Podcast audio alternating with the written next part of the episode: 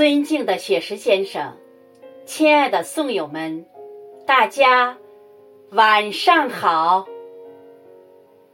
首先感谢大家准时在线聆听由央影音栏目部主办、百人朗诵团承办的“教之有道，而国以强”诗歌朗诵会。我是今晚的主持人慕容。教育为立国之本，教育决定着我们国家的民族和未来，关系着国家的兴衰。教育是中华民族最根本的事业。教之有道，则人才济济，风俗披披，而国以强。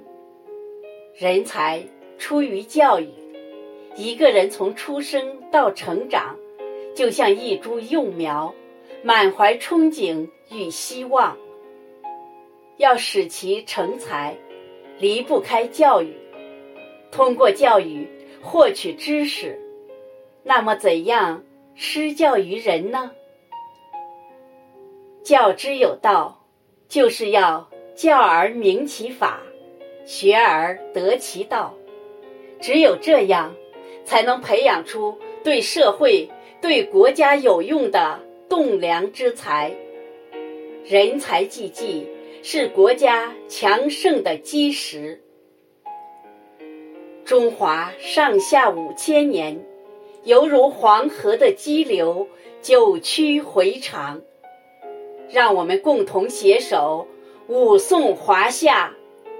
我宣布，教之有道，而国以强诗歌朗诵会。现在开始。首先有请本场诗会总导演田田老师致辞。